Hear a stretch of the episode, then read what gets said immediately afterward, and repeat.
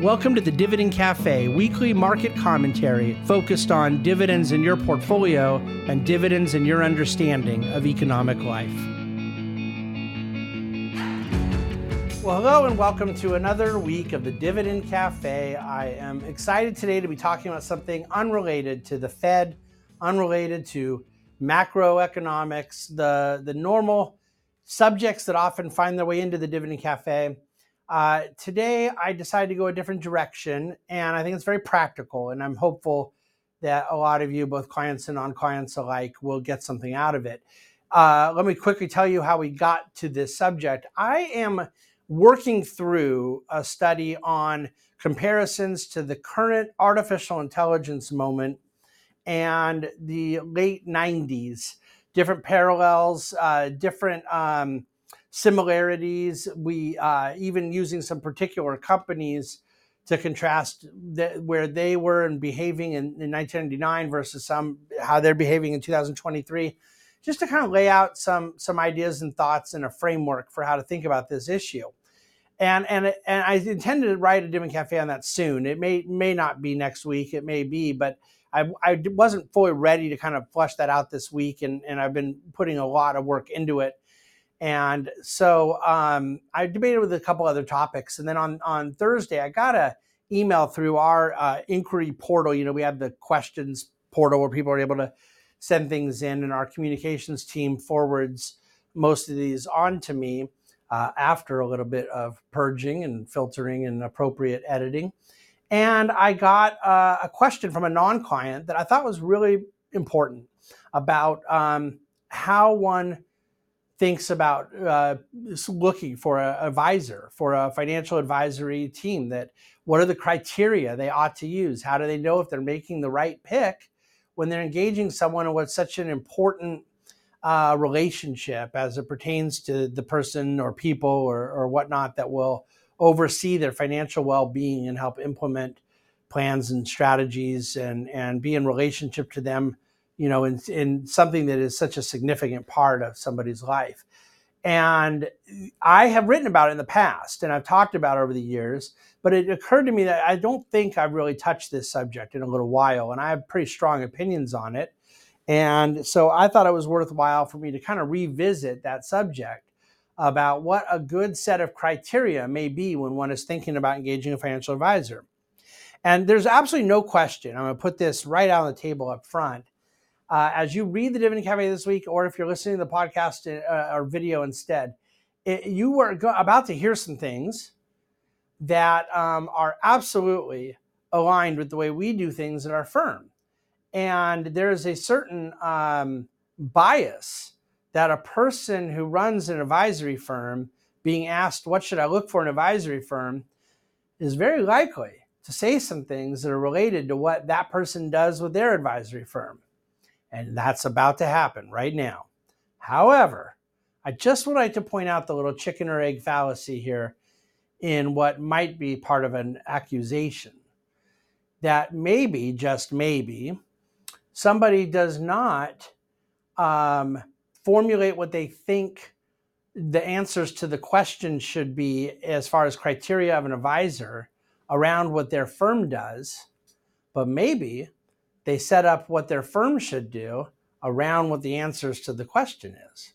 So I will just go on a limb and say you can pick for yourself what you think is going on here. I am quite confident I know the answer. Um, I'm going to start with the most cliche of all, but it is cliche for a reason, as by the way, most cliches are. Um, obviously, trust is the cornerstone of a relationship between an investor, a client, a person with a financial need in search of financial advice. And trust has to be that cornerstone. I think the difference between the answer that I'm about to give and the cliche version of the answer is I do believe there's something a little bit unique or profound or useful in how I'm going to define that. If trust is something that is built when one has been trustworthy, the question becomes what builds trustworthiness? How can I detect trustworthiness in the person I may want to work with? And I've long been convinced, I'll give a lot of credit to one of my mentors, Nick Murray, on this, that trust is built by telling the truth, even when the truth is not what the person wants to hear. And I think that this is probably the biggest disqualifier of most people in the financial advisory profession who deserve to be disqualified is their lack of capability of telling the client the truth. Uh, more specifically, their tendency uh, to tell the client what they want to hear, um, d- devoid of any uh, truth or conviction. The convenience factor, uh, the popularity factor, uh, the ease versus the painful difficulty sometimes in telling people they don't want to hear. There's a sense in which it can be benign. You know, if, if you pretend you like a food just because someone else says they like a food, uh, it kind of might make you a weirdo, but probably is not a damage done. If the person tells you, I really think the market's about to dip 20% and I'd like to come into the market after that 20% dip, and you go, that's great. That's exactly what I want to do. Let's open up your account and then we'll do that. Then um, I don't think that's benign. I think you're you're helping, you're holding someone's hand as they fall off of a cliff, even if you're not uh, generating the idea. You are not trustworthy. You should not be trusted because you lack the conviction uh, to formulate your own thought around something. But then there are even more malignant things. And obviously, I mean, I assume it doesn't have to be said like, don't trust people who steal money or, or who have a bad record of criminal offenses or or or you know that type of a deal who don't have any controls in place don't sign over the rights for them to withdraw your money you know things like that are just i'm not even including that in this. It's so obvious to me. But uh, i think the deeper level of trust comes from the person who seems willing to share unpopular truths who is willing to be countercultural who's willing to say that uh, i don't know what uh, stock will do next week or what the market will do next month. And being able to add to that, I don't know, and neither does anyone else. I think that that is a good example of where trust can be built. And there are a whole lot of things that um, are necessary to build trust. If somebody says, I have $5 million and I need to withdraw 500,000 a year and I have 50 years to go and I need you to promise me I'll never run out of money um, you can't make that promise. And yet, uh, there are an awful lot of people out there on the investing public that make their advisor selection based on who will tell them what they want to hear, and where often the exact opposite needs to be done. And that's not only because some people want things that are untenable or uh, are ill advised, unwise, but it's also because this is a real litmus test for trust. And trust is established by telling the truth, even when it is what someone doesn't want to hear. Um, now, I'm going to parlay the trust point to the second point, which is competence. And a lot of people would say, well, I, I can trust those once I've uh, seen them to be competent. I think that there is um, more to the trust category than just competence. But I also want to suggest there's more to competence than just smarts. You could be a very bright young person who learns a ton about markets. But if that brightness, that competence, that intellect is not attached to an ongoing intellectual curiosity, to a perpetual quest for knowledge, to a commitment to being studious, um, I don't think it matters because markets themselves are highly dynamic. There are truths in the market. And I don't mean principles that change, but I mean applications that change, that get arbitraged away. This is a key market fundamental that markets are constantly pricing realities in. And so, what may be a really attractive application of a principle that it becomes unattractive over time because of pricing. And a student of markets can detect this, understand it, look at it, where one who is bright, competent, but then lazy or intellectually disengaged going forward misses that reality. Um, I think that the competence uh, has to be not only just a broad general acumen, someone who has a kind of intelligence and wit to be a good problem solver, uh, to but but but also uh, it, it, particularly around financial markets. The I don't look. There are some advisors that do not manage money themselves. That, candidly, that's most. Okay, I'm our firm at the Bahnsen Group is in the minority on this uh, where the there is direct portfolio management is such a substantial amount of what we're doing. Many people outsource the portfolio management, outsource the asset allocation. Uh, and many people don't even outsource it to other managers, but they go into a turnkey, passive, uh, embedded models that that um, are how they go about creating a, a client portfolio. I don't believe in it. I have an argument against it, but that's not what I'm critiquing here. I'm critiquing someone who chooses a strategy that way and has absolutely no attachment to the underlying capital markets that are a vital ingredient in the solution set they've created for a client. Some form of passion about financial markets is necessary, in my opinion, for the right level of competence uh, for one worthy of the advisory profession. Now, number three is a really big disqualifier as well uh, guiding principles. This is also connected to competence when one's disengaged from markets. They're probably disengaged from principles that help them think about markets. And when one is not trustworthy, they probably do not care to formulate, let alone operate off of first principles. But um, I again want to make the point that we're not talking about everyone doing things the same way or doing things the way we do. And I'm not talking here about people believing the same things I believe, but I am talking about them believing something.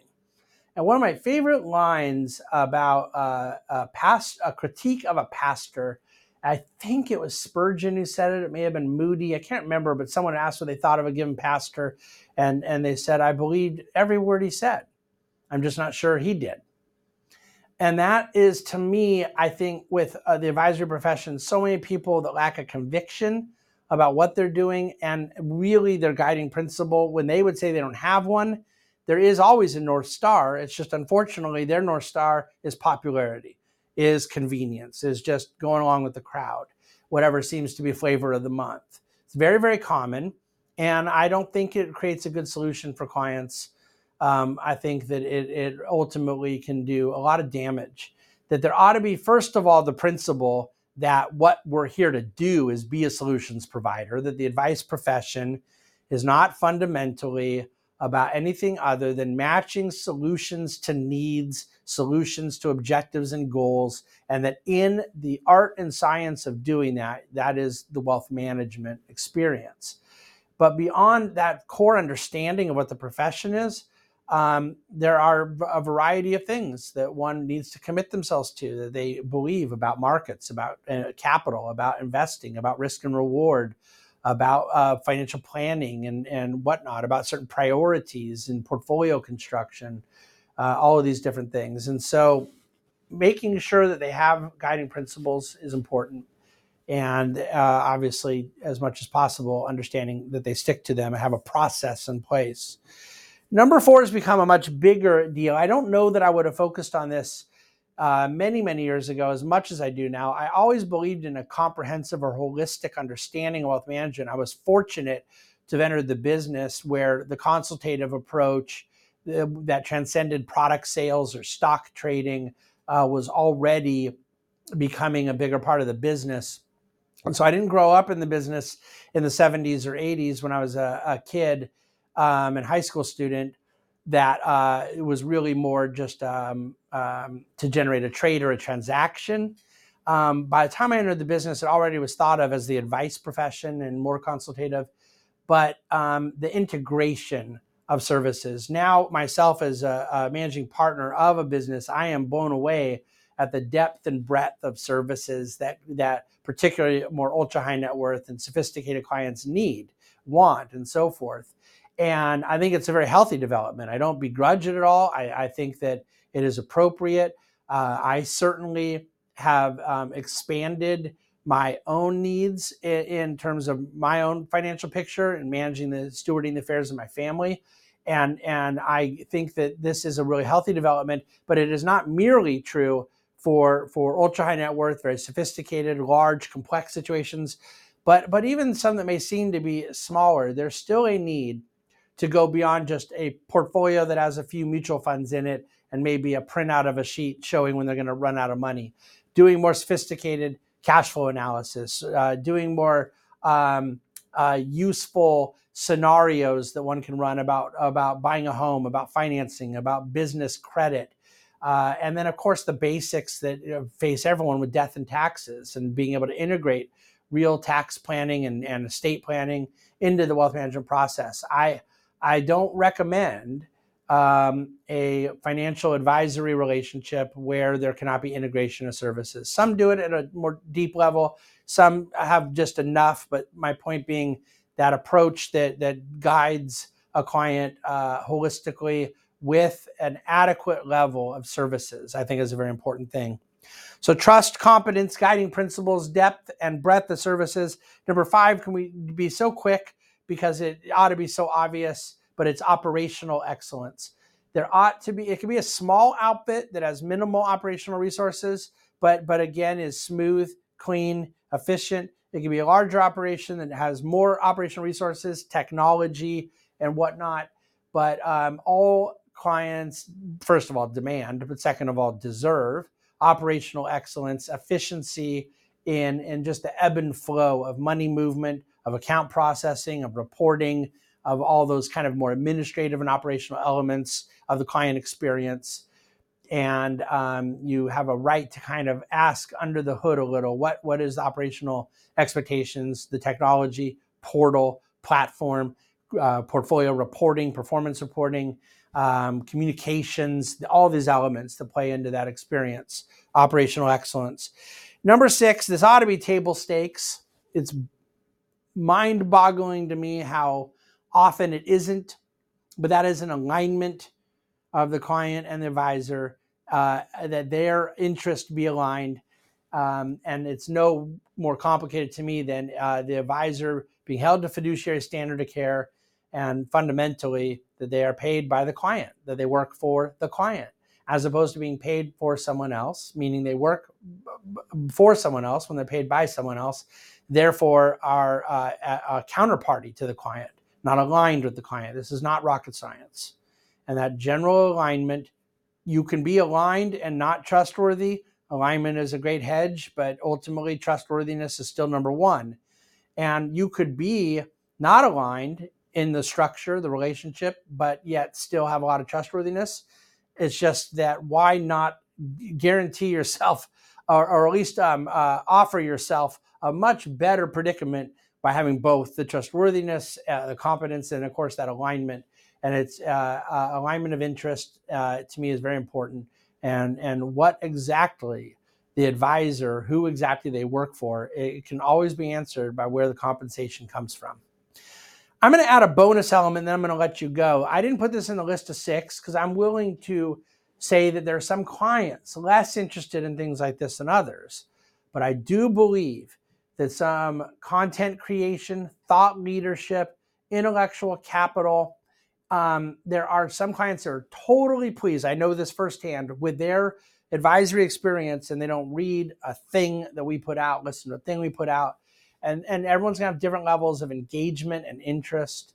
But I do believe that someone who has opinions, perspective, who shares them, who's not afraid to be accountable, I think it builds trustworthiness and I think it builds value. I think it adds value to the relationship. More information, uh, reinforcing more confidence in the designated plan and solution set that you feed confidence in the solution when you are providing ongoing information perspective analysis. And when all an advisor does is be a third party mouthpiece for someone else, and then they'll even turn on that person and say, oh, once they're wrong about something, like, yeah, yeah, it's a good thing I didn't say that. I just shared with you that they said it. I just I believe there's a big merit in in people uh, providing that that content. Um, it's not necessarily very common. And so, eh, obviously, in this case, eh, we're big content providers. I'm talking our own book, but um, I would suggest that there's a benefit in seeing the ongoing um, thought process of who you're working with. And sometimes there's a thought process, but just not content that comes from it. Other times, the reason there's no content is that there's no thought. But either way, I believe that that uh, is a kind of bonus level of the advisory relationship you want to consider. So I'm going to leave it there. Um, to the extent that this is beneficial for those of you who are not clients, I'm happy. Uh, it may very not every advisor is a fit. The fit matters. There are clients that may believe, or investors that may believe we offer all these things I've said, but we're not a good fit for them for a variety of different reasons there's a whole lot of other intangibles that I can't speak to. Um, you know, if I were in uh, Juneau, Alaska, where the Bahnsen Group does not have an office, and it was very important to me to be able to once a month or once a quarter walk down the street, go meet my advisor face to face, then I would have to disqualify a firm that wasn't in Juneau, Alaska. I get that. Um, I think that uh, a lot of, of communication is important. Some people want that in different ways. And, you know, there's just a number of elements that could be disqualifying for some firms out there, even good ones. But as far as the basics of what I think the criteria ought to be, fundamentally, qualitatively, um, trust and competence and guiding principles and uh, depth and breadth of services, operational excellence, alignment, and then that bonus piece about intellectual capital and thought leadership. I think these are important elements. I hope it's useful. I hope you've benefited, and I hope you will rate and uh, subscribe and say good things about us in the podcast sphere uh, as you wish. Thanks for listening. Thanks for reading. Thanks for watching the Dividend Cafe. We'll see you next week again from beautiful New York City. The Bahnsen Group is a group of investment professionals registered with Hightower Securities LLC, member FINRA and SIPC, and with Hightower Advisors LLC, a registered investment advisor with the SEC. Securities are offered through Hightower Securities LLC. Advisory services are offered through Hightower Advisors LLC. This is not an offer to buy or sell securities. No investment process is free risk. There is no guarantee that the investment process or investment opportunities referenced herein will be profitable. Past performance is not indicative of current or future performance and is not a guarantee. The investment opportunities referenced herein may not be suitable for all investors. All data and information referenced herein are from sources believed to be reliable. Any opinions, news, research, analyses, prices, or other information contained in this research is provided as general market commentary and does not constitute investment advice. The Bahnsen Group and Hightower shall not in any way be liable for claims and make no expressed or implied representations or warranties as to the accuracy or completeness of the data and other information or for statements or errors contained in or omissions from the obtained data and information referenced herein. The data and information are provided as of the date referenced. Such data and information are subject to change without notice. This document was created for informational purposes only. The opinions expressed are solely those of the Bahnsen Group and do not represent those of Hightower Advisors LLC or any of its affiliates. Hightower Advisors do not provide tax or legal advice. This material was not intended or written to be used or presented to any entity as tax advice or tax information. Tax laws vary based on the client's individual circumstances and can change at any time without notice. Clients are urged to consult their tax or legal advisor for any related questions.